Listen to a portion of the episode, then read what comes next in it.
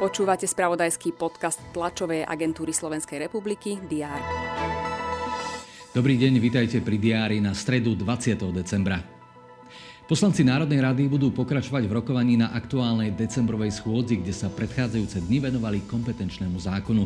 Podľa pôvodného plánu mali ešte do Vianoc rokovať aj o štátnom rozpočte na budúci rok.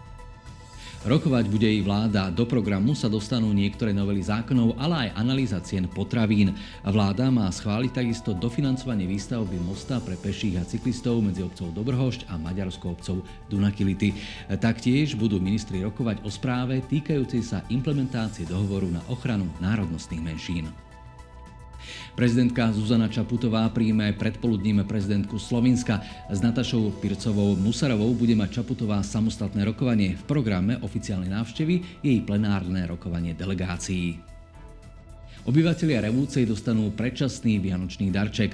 Bazén v priestoroch gymnázia Martina Kukučína, ktorý doposiaľ využívali len žiaci, sa vďaka spolupráci kraja, mesta a školy otvorí aj pre verejnosť. Predstavitelia samozprávy o tom budú bližšie informovať na dnešnom tlačovom briefingu.